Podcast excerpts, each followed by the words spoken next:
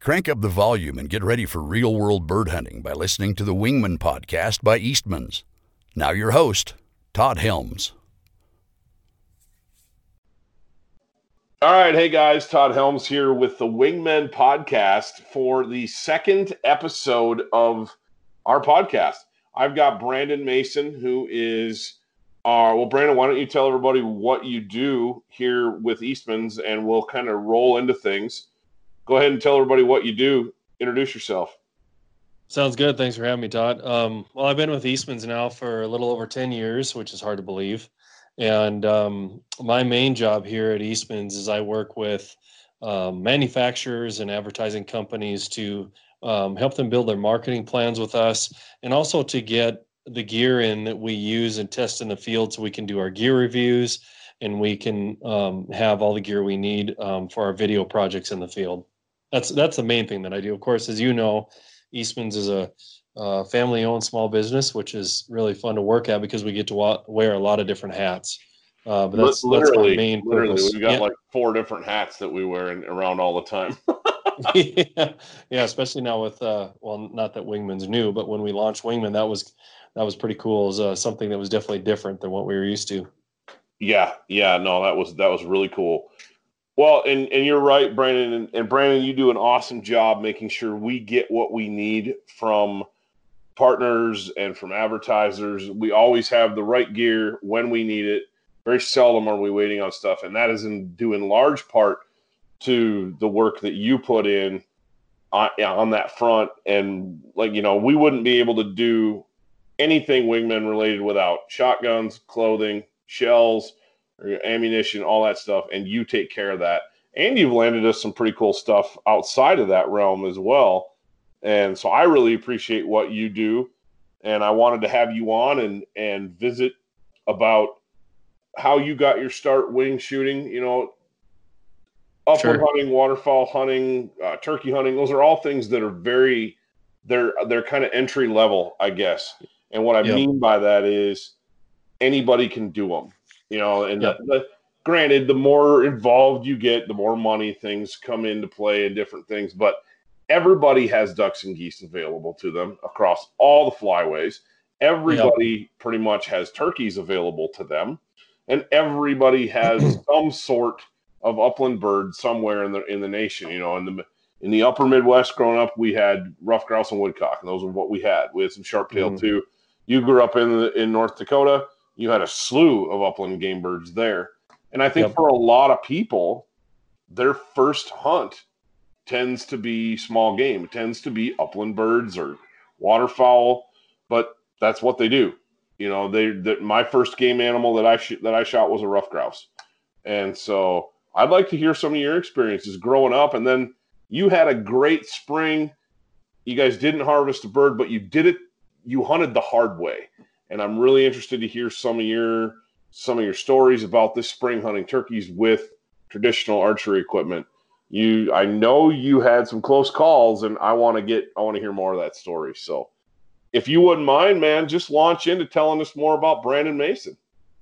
Yeah, sounds good. Well, like you said, I, I grew up in uh, in North Dakota, um, mostly. And well, I grew up and lived most of my life in the western half of the state, and I end up going to college in the eastern part. But um, North Dakota is kind of a unique animal. A lot of people don't know just how game rich it really is, and I'm sure a lot of my friends are going to shoot me for uh, talking about it here because they don't want everybody that, that doesn't already know to know it. But um, you've obviously, some- it's you've got some banging going on someplace. I don't know if it's plosives. Can, can you hear that, or is it better now? That's better. It's a little quieter. Um, but yeah, we were, uh, you know, growing up in North Dakota, there was there's so much to do in the outdoors. Um, obviously, I'm a big game enthusiast. I grew up hunting mule deer um, in the Badlands of Western North Dakota, but also growing up in that part of the state, there's a lot of upland bird opportunities. And I remember vividly when I was eight or nine years old, hunting with a 410 shotgun that was my grandpa's um, when my dad would have a day off from the oil field and and which was pretty rare uh, but when when he actually had a day off we would go out and and chase sharp-tailed grouse around so when we weren't chasing mule deer one of my dad's things that he he loved to do was to hunt um, sharp-tailed grouse, which a lot of people. It's kind of surprising to me how few people have ever hunted them and or have ever seen them. And uh, in in western and central North Dakota, there there's quite a few of them. There's not as many as there used to be because the habitat's changed, you know, compared to what they need. But um, there's still pockets where there's a lot of uh, sharp-tailed grouse, and then of course North Dakota and South Dakota are known for pheasants as well. And so all through high school, you know, hunted you know pheasants quite a bit and sharp-tailed grouse. Um, I was kind of spoiled because I had uh, uh, I still have an uncle who works for uh, a big sporting goods store in that part of the country, and and he would bring out. You know, here I am as a 16 year old. I can remember this too. He brought the Browning rep out with him to hunt sharp-tailed grouse with my dad and I, and so here I am, a 16 year old that doesn't even know what a good shotgun is, and I'm shooting uh, an over and under Citori, and ever since then I've been hooked on over and unders and uh, you know not realizing how much they cost most of the time and, Right. and just how that's sort of a nostalgic shotgun for a lot of bird hunters. I was hooked ever since then and i wanted an over and under. And then you know of course i ran down to my local sporting goods store and i thought i'm gonna i'm gonna save up buy an over and under as a 16 year old uh yeah that didn't happen once i saw how how much most of them actually cost. But anyway so yeah it was kind of a, a neat upbringing with with uh, different relatives that I had, and and especially my dad taking us out. And then a lot of my friends in high school were big bird hunters. I was probably more into big game hunting than they were. Um, they they big game hunted a little bit, but um, they were big um, waterfowlers and um, you know pheasant hunters especially.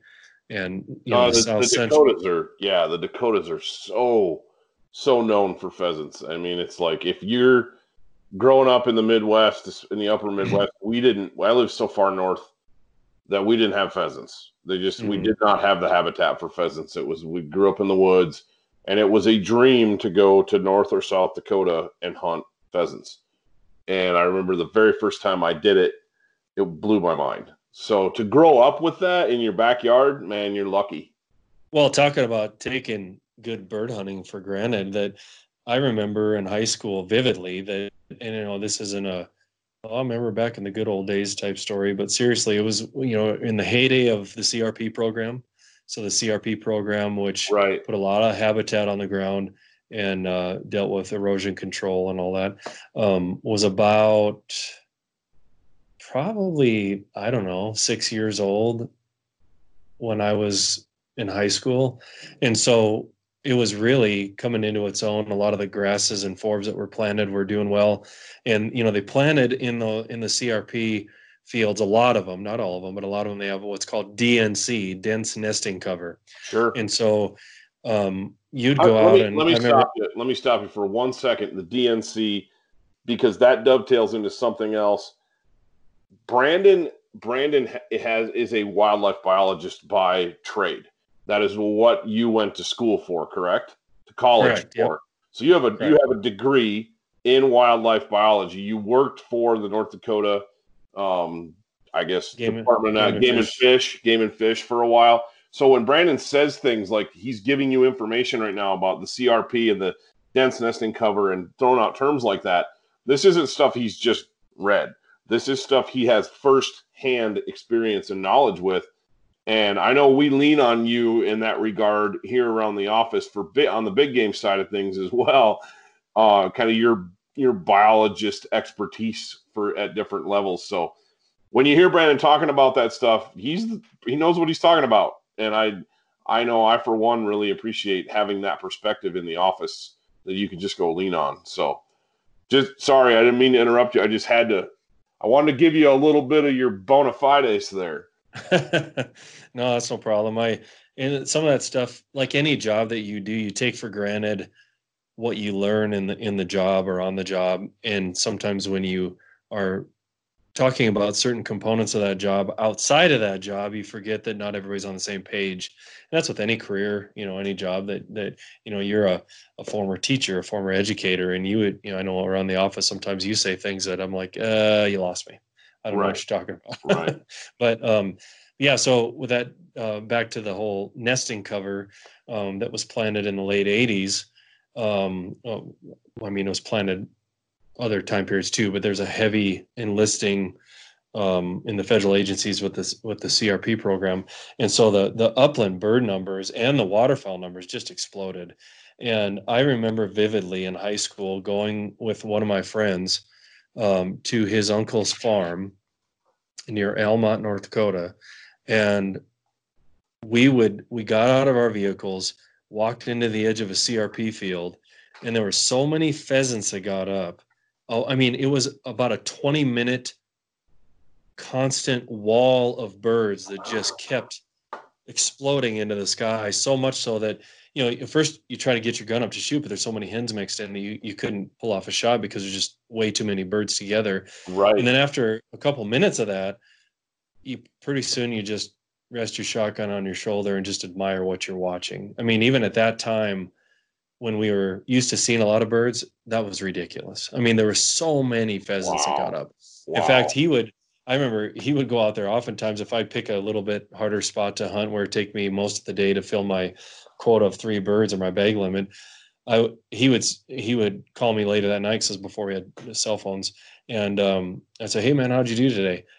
Well, I was, and, they, and keep in mind this hunting spot was an hour from where we lived. He would be back at home, birds cleaned, on the couch watching football with a limit of three birds by one o'clock and it's an hour, two hour round trip drive. And was there a in North Dakota? Is there a delayed start time? Like I know South Dakota, um, you can't start until ten o'clock in in the morning, and that's to give the birds time to get away from the roosts and get mm-hmm. out in in loafing cover or feed um, locations for the day. Is is North Dakota have anything like that? It doesn't. Um, but I will tell you this most of the places, except for a couple phenomenal off the charts places like I just mentioned, most of the time with experience, you know, you think you're so used to, we're so programmed that you got to get up at the first crack of dawn, get out there and start hunting. That's what you're supposed to do. Right. or fishing or whatever. Well, we learned that we were money ahead and time ahead. We just sleep in, which felt like a cardinal sin to do, but we would sleep in and really not get it get after it too hard until 10 30 11 o'clock and and the birds would be settled down and we'd have a much more controlled fun experience and would still we would have our birds by noon. Right. And if we went out at first light we would chase them around until 11 o'clock and then we would have our birds by noon. And so right. we just started figuring why don't we just sleep in till like 10 grab a bite to eat and uh, and go out there and and and, and we'd still have the same success at the same time and with a lot less frustration you know and the, sure. the, especially with pheasants. I mean they're they like to run. And um you know it's not considering considered very sporting when you shoot when you ground ball them and shoot them on the ground but um well but, yeah, yeah so not, if, not only that it's flat out dangerous you know in in in, well, a, lot of, dogs, in a lot of situations you got dogs or a large group of people but yeah, no, that's really interesting that, that you talk about that. That's I would have I would have given my eye teeth as a kid to have some of those some of those hunts that, that that you had that you had grown up. And I mean still to this day the plain states are where it's at for for pheasant hunting but there's a lot more there too. I mean there's the native grouse species you have prairie chickens and and you have sharp-tailed grouse and um, you get down into western Iowa, and I know the quail numbers are still good in places like Iowa or Kansas, for that matter, and even down into Texas. You can get into some really, really good bird shooting, and I don't know. Up, upland game birds are they hold they still to this day hold a special place in my heart, and you know, out here where we live in Wyoming, it's a little bit tougher. We have pheasants, we have good numbers of pheasants in certain areas.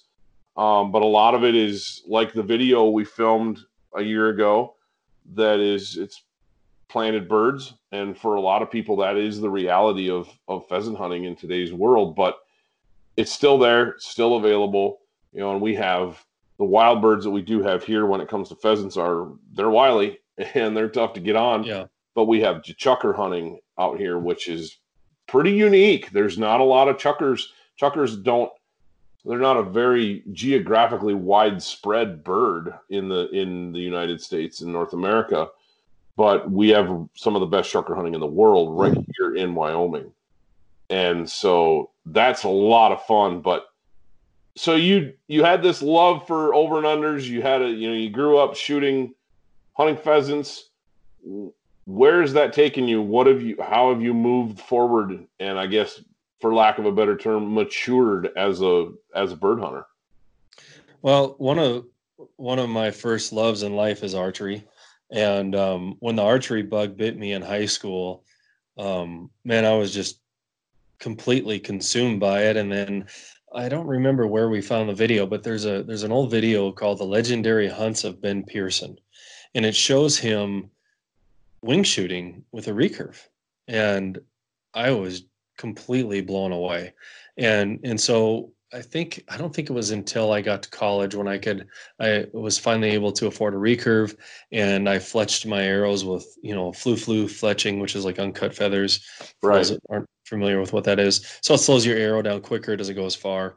Um, it, they kind of fly like a lawn dart where they're going really fast and then boom they just go straight down and hit the ground but and so when i was in my seasonal jobs with the game and fish department and the forest service in college I had nothing to do at night, and and uh, so I would. I was one of the years in particular. I was staying in a in an old camper, and right next to the field station I was working at was a great big field, and we would, uh, well not we, I would go out there with a frisbee, and my recurve, and I would throw the frisbee for myself, and I would see how quickly I could shoot at the frisbee um, before it got too far. And then also I wanted to be accurate. So it got to the point where I, I practiced so much um, when I was in my late teens and early 20s that I could hunt or I could hit a frisbee pretty consistently about six or seven out of 10 times in That's- the air. That's impressive. And and uh, and then I, I have done a little bit of bird hunting with it.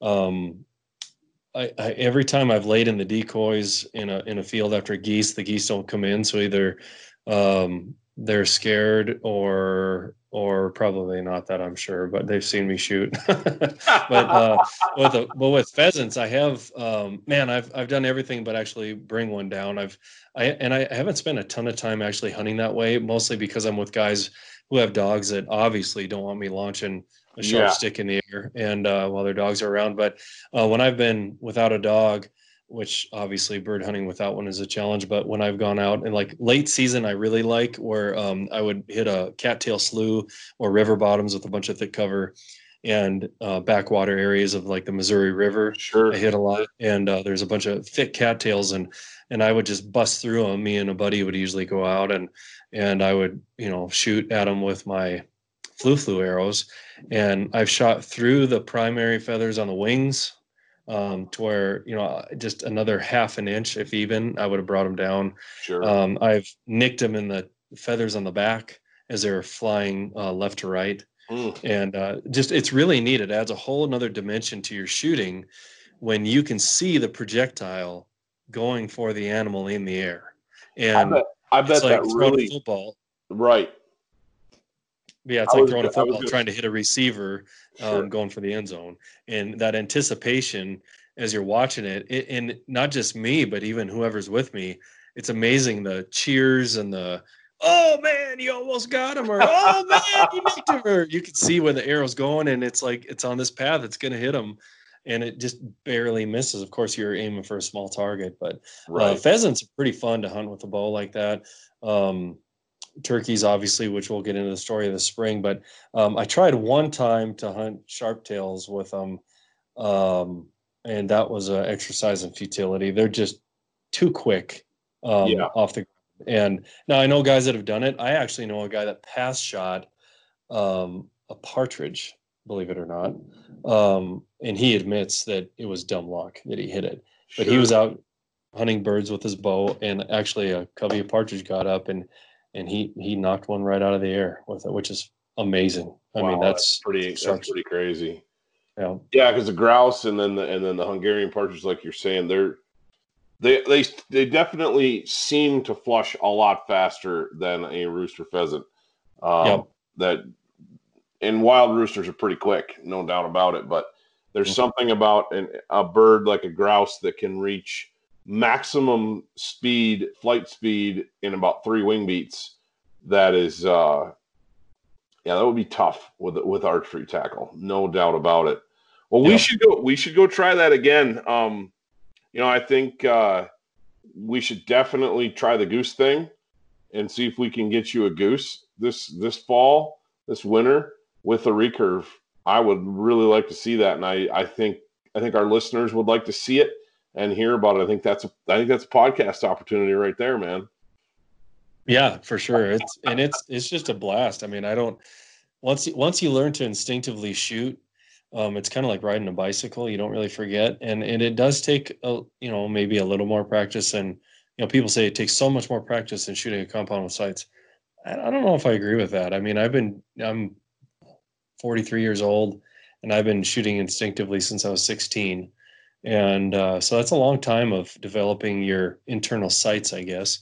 And you know, it takes a little adjustment between different bows. You know, I've shot recurves, longbows. I got several different recurves at home. I shoot instinctively with my compound, and um, and it's not. I mean, it's really not that different. You know, a few arrows into it, you get a feel for the bow, and you're good to go. Well, and not to mention, it is the same. It's the same principle. Shooting instinctive archery tackle is the same principle as shooting a shotgun. You right. know, you're not you're not aiming as much as you're pointing. Right. Exactly. And you're you're letting your eye, your hand-eye coordination run the show. You know, yeah. your people don't you don't have to think. I heard about it like this. You know, you don't have to think when you pick up a ball to throw it. Mm-hmm. You don't have to think about, oh, I need to throw it here, and so I got to aim over here with it. You just pick it up, throw it. And right, it, and you forget how much people, training that took as a kid. Right. You know, as a kid, you know, when you're a you know three year old and you're picking up a ball, you, you didn't have that perception of how no. to throw it, coordination and all that. But once you have it, who has to remember how to throw a baseball? Nobody. Right. And it's the same with shooting a shotgun. And I'm I'm sure shooting instinctive archery, you through repetition, your brain tells your hand where you know tells your body what to do basically, and mm-hmm. it's pretty amazing. And I know for me, the all when I make a really lights out incredible shot on with a shotgun on a, on a bird, it's usually because I didn't have time to think. Exactly. Something happened quickly and I had to react to the situation. And you make the shot and you're like, whoa. and then when you get one all lined up and it's coming in, and you know, whether geese are geese are terrible with this because they're big, they seem like they're moving slow, and you should be able, you know, three for three, no problem on geese. Well, you see guys that go out and the dudes that can do three for three on geese are pretty rare, mm-hmm. you know, and do it consistently. And I know the shots that I have missed the the the the worst are always the ones that I have time to think about. And it's like I'm. I'm premeditating in my mind how this is going to work out and how it's going to go. And you end up picking your head up or mm-hmm. stop your swing or you do whatever. You don't just let your body make make it happen. I was the same way in basketball. And I know you were a basketball player and coach and everything. And I probably, you know, align with this that and I didn't realize I was doing this. I remember I think it was a junior in high school, and my coach pulled me aside and he said, You need to quit thinking and just shoot the basketball. Right. He said, You're an instinctive shooter. He said, You need to catch the ball and shoot. Because when I would think, I would miss every time. And and when I would just catch the ball and shoot, it, you know, not that I made it every time, but that my shooting percentage was a lot higher. Yeah, no, absolutely. I, I remember I had a string when I was shooting um, when I was shooting skeet league in the summertime, I had a string. I was younger, probably in my my early twenties, and shot a lot. And man, I hit a slump. I went into a slump. I could not break more than 16 targets, and it was always the same birds that I was dropping on the skeet course.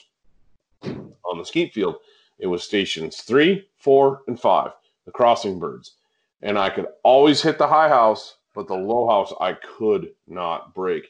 And unfortunately, that carried over into station six and and yeah. and seven. I was dropping the high house bird too, and those are some of those angles are pretty simple, But my one of my buddies stopped me one afternoon, one evening, and he said, "Dude, I can see the wheels turning in your head when you as soon as you step in that box. The minute you step in that box to shoot, you're thinking." He's like, "You need to take like a couple weeks off and not shoot, not pick up a gun, and just come back and see what your body remembers." Mm-hmm. And lo and behold, the very first round back, I broke a 24. and it was like, wow, mental reset, and it and I was good to go.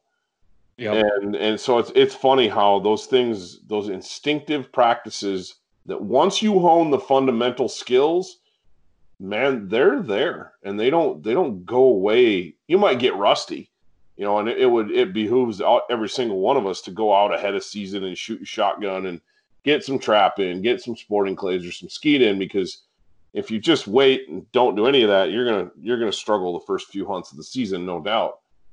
But it's amazing how fast it all comes back.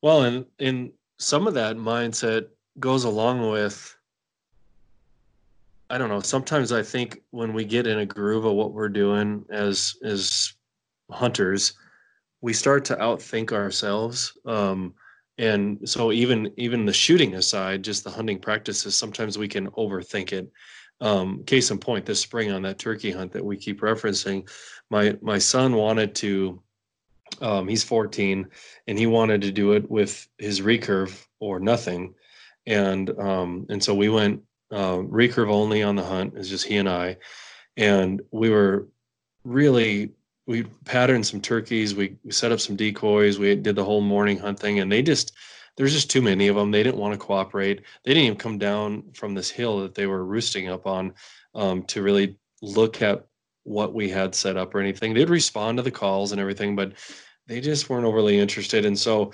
um, I'm thinking we need to back out of there and try a different approach for the evening. And my son said, why don't we just go up into the hills after them? I'm thinking, yeah, right. Good luck with that. And you know what, what's going to happen is we're going to walk in there to the first group of thick timber and they're going to blow up and get out of there right and we're not you know we're going to ruin it for the next couple days or whatever and i thought you know what though this is a good experience even if we blow him out of there it'll be a learning experience for him well it was actually a learning experience for me because we started still hunting following the turkeys and you could hear them clear as a bell, not that far away. And then they kind of shut up, and we thought, I'm thinking we they probably heard us quietly stepping and took off. He turned back to say something to me, and not 10 yards through the cover, this Tom belts out a bugle or bugle. Oh my gosh, did I just say that? See, we always liken it to uh to uh, September elk hunting, don't we? Right. People give us credit right. for that, but he let out a gobble, and um, Guy Eastman heard and, you say that, he'd slap you in the mouth. and uh, but anyway, then and we heard the the hens right around him too, and we couldn't. And then we we saw him moving through the trees, and they didn't even know we were there. Wow. I couldn't believe it. And so he almost got a shot there. He came to about half draw. He thought he could sneak a shot through an opening in the brush, and he couldn't. And then they just kept feeding up this hill through the pines, and and we could hear him going away. And so we just trailed him. He got within uh, 15 yards of them again, and he just couldn't get a shot at. Uh, there's a couple toms in the group, and he just couldn't get a shot at one of them because the hens were surrounding him. But and then they ended up spooking and taking off. But so here's my mind thinking, oh, I've been there, done that, tried to fall into the trees. It never works. Well, we moved at a you know snail's pace, and we're real methodical. And twice we got within archery range of them, and Ooh. we just get a shot because of uh, you know the cover or one time they were skyline there's too many hens in the way. But the point is we were we were right there and they didn't know it which is pretty phenomenal. There's using, probably, a, using a method that just does not work. You know what i mean? If you ask traditional wisdom would dictate that right. you can't still hunt turkeys. You can't. Right. you can't stalk them you can't still hunt them that's craziness. And yep. you guys had a very different experience than that which i I find fascinating having having grown up back in the upper Midwest, hunting turkeys, hunting eastern turkeys in Michigan that get an enormous amount of pressure, and then having hunted a lot of different populations of birds in different states in the Midwest, you can't you can't move basically. Once you're once you're set up you not only have to be still but you have to be hidden as well. Mm-hmm. and man we get away with so much out here hunting turkeys our birds are i think a lot of people would call them stupid but i don't think that's i don't think that's the case i think that they are they do they are a little more naive than heavily hunted eastern birds are there's no doubt about it but I think part of that is that they live in such wide open, much more open terrain in a lot of cases yeah. that oh, I think a lot of times they're looking far off for for danger, and lot, mm-hmm. if it's right in their lap under their nose, I've had birds walk right. Well, we had we had a situation on our turkey hunt. The we were there just before you were a couple days before, and I got up to keep tabs on a bird on a group of birds. We made a we made a move and it wasn't working out, and I was I just wanted to creep up and get a look over this ridge and see if we could cut them off or how we needed to approach continuing to hunt them. And I had four hens catch me. I'm standing up in the wide open and I just froze. I'm about in a half, kind of half stooped over and I froze and they walked past me five feet. And it's all on camera. We have the whole mm-hmm. thing on camera. They walked by me at five feet, and I just stood there, did not move. You know, I was wearing the Sitka um, subalpine, Optifade subalpine, which we could get into that too. I mean, I think that's a I think that's a phenomenal pattern, especially for spring turkeys. But um, it's weird. It's almost like they're they don't care. You're so close to them, you must not be dangerous. Well, and even weird. even I think part of it, like you said, has to do with the terrain that whether they're looking far off or not, I don't know, but they um it's more conducive to stalking too. You know, there's there's little cuts and ridge lines and and you can sneak behind a little patch of brush. It's not a wall of impenetrable brush like some of the spots you've told me about where you've hunted in Iowa um, or we're not on the river bottoms. You know, that's a different scenario where you're trying to right. walk through a cottonwood slash Russian olive slash willow slash whatever river bottom is next to impossible to be sneaky. But when you're up in the hills and you know out in maybe some more broken country, I mean, it's totally doable to stalk on them. I mean, we the first couple years that I turkey hunted, all, all we ever heard is that you can't stalk on turkeys, and that's the only way we killed them. In fact, we didn't even own decoys at the time. Right. we didn't even own a call. We didn't even know what we were doing. We just saw some turkeys, went after them, and killed them. We thought, oh, that's pretty cool. Yep. And uh, we just treated them like they were deer, and and that's how I took the the first one that I shot with my uh, recurve on a rainy afternoon years ago, and uh, which got me hooked on bow hunting them. Um, but yeah, it's it's definitely doable to stock on them. It just depends on where you where you are. You know what state you're in, what part of the yeah. state. Yeah, so. no, I I agree completely. You know, you, you try to pull a stock on a on a big eastern bird. Yeah. Very seldom does that work out for you. Very very seldom. And I'm, you know, even shooting a shotgun. That's one of the tactics that I prefer to use when I get a bird located. If I can see him or figure out exactly where he's at, I really like to get as close as I can get before I set up, put out the decoys, or sit down to call, or whatever it, it may be. I want to be as close to that bird as I can because it makes it that much easier for him to just slip over and oh, I'm just going to sneak over here and see what she's all about. Um, it's you couldn't do that. You couldn't do that mm-hmm. in, the, in the east. Uh, you can't do that in the south it's some of the things that we get away with out here on our birds is are crazy and i do think that the terrain plays a very very large role in in that i i don't think those birds are any dumber than they are anyplace else they're they're not as heavily pressured and we have the we definitely have the ability to use terrain to our advantage more so than in other places and it man it works it works some of the mm-hmm. I've had more than one person come out from from the Midwest or the South or back east to hunt birds and hunt turkeys with me out here, and they're flabbergasted at some of the stuff that we can get away with. You know, whether mm-hmm. it's sitting up against a big ponderosa pine with no understory, and you're you're really exposed. You're really mm-hmm. badly exposed. And yeah, we definitely get seen because and there's because they, they do see you and and that's part of where the I think the bird's naivete kind of shows is they don't they might see you but they're not necessarily associating you with with a person or a hunter and where an eastern bird would see you pick you out from 200 yards away and go i'm not going over there. And they turn and yeah. run off. And you know you hunt those birds back in the midwest or the east or the south you have to be hidden. You know you have your outline has to be broken up. You have to be pretty pretty well hidden to consistently score especially on on public land birds.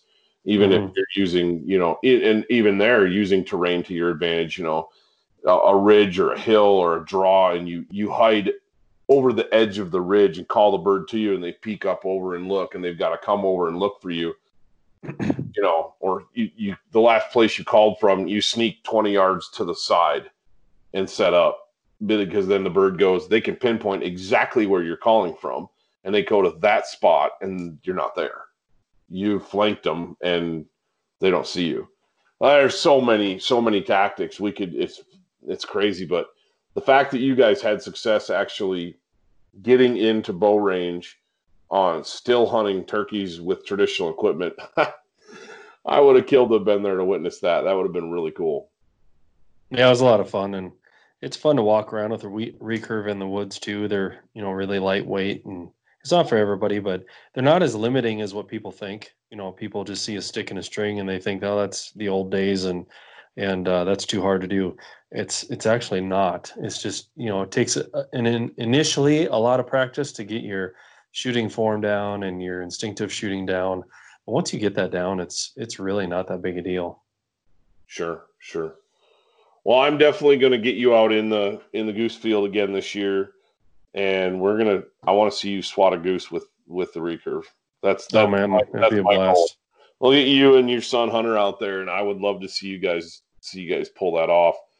Um, I think. Well, you know, we we were talking recently in a wingman meeting. Member was that last week? I think we were talking about doing some tips on um, sitting up to shoot out of a right. out of a layout blind. You know, practicing that because it's weird. You're not used to shooting that way. Well, imagine laying with a recurve on your chest and trying to shit, sit up and shoot really quick. I mean, holy cow, that takes some practice. That that's hard yeah, I know. I hear you. It's it's a whole other ball game when you're trying to shit up and and shoot. Yeah. But, and between my uh, between my bugling for turkeys and uh, and shitting up to shoot a goose, I got some. I just outlined some new tactics. You know. Yeah, I I think we've opened up a whole new uh, a whole new can of worms here for this one. Holy! Yeah, anything I can do to help, you know. Yeah, no, that's why we love you our resident biologist. oh, and no, I, I, and I think we've got some opportunity as well with kind of modifying. We've we've been playing around with some different techniques for decoying waterfowl, especially on in dry fields where we're moving away from the layouts um, quite a bit. Actually, they're they're harder to shoot out of than say an A frame, for example but there's opportunity there. I think, especially on geese, I think we definitely have some opportunity that we'll look for the right we'll look for the right setup, and if we can get it, I'm gonna we'll leave the dog at home and or uh, make sure he's good and steady, and mm-hmm. I want to see that happen because that would be pretty cool. That would be pretty cool to witness. But well, Brandon, I want to thank you for taking the time to join me today and sharing some knowledge and some laughs. I had a good time visiting with you, and it definitely won't be the last time we have you on the podcast for sure. Yeah, it's always fun. I mean, the thing, the fun thing about bird hunting that was weird to me initially when I started is, you know, you go out um, when I was a little kid. I was used to hunting big game with my dad, and once he would shoot his mule deer, we were done, of course, and and uh, right. went home Whereas uh, I remember the first time I downed a, uh, um, you know, a grouse, we could. Oh, you mean I keep going? Right. Well, that's cool. So right. um, it's just a different animal altogether, and it's really fun. And and I mean, I just love being outdoors. I love. we all have our favorite thing that we do, but you know, people say, "What's you? What do you like to hunt?" I'm like, everything. It's just spending time outdoors and and being with friends and family and weapon of your choice and depending on the activity, maybe a good dog with you, and um, you know, there's, it's just nothing like it. It's it's uh, like a, uh, one of my favorite quotes from uh, Teddy Roosevelt is only he who has partaken thereof can appreciate the keen delight of hunting in lonely lands. I, just, I just it says it all right there. Yeah, and he doesn't say elk hunting. You know, he's just hunting. And right. I, I think that's a I think that's a big part of it. Like I said, going back to when we opened this thing,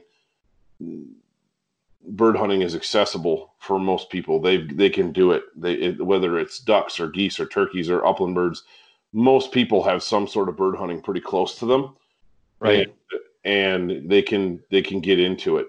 You know, there's a there's a definitely a barrier to entry when it comes to big game, um, especially out here in the West. It's it's public land, sure. the, the the access may not be the barrier, but you know, knowing how to when it comes to elk, especially knowing how to get one out of the field. You know, you're by yourself, and you're say you're a you're a kid, you might not have the ability to do that. But man, a lot of people can go walk a ditch line and flush roosters with the with the family dog and and do some shooting.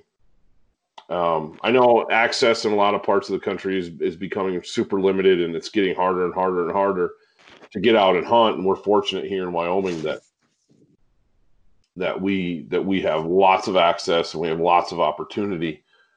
But um, still, that that bird hunting is one of those things that it's just anybody can do it. You know, you grab a shotgun, doesn't matter what you're shooting, you know, whether it's that over and under, that fancy over and under that everybody or that folks aspire to, or it's the old Harrington and Richardson single shot 410.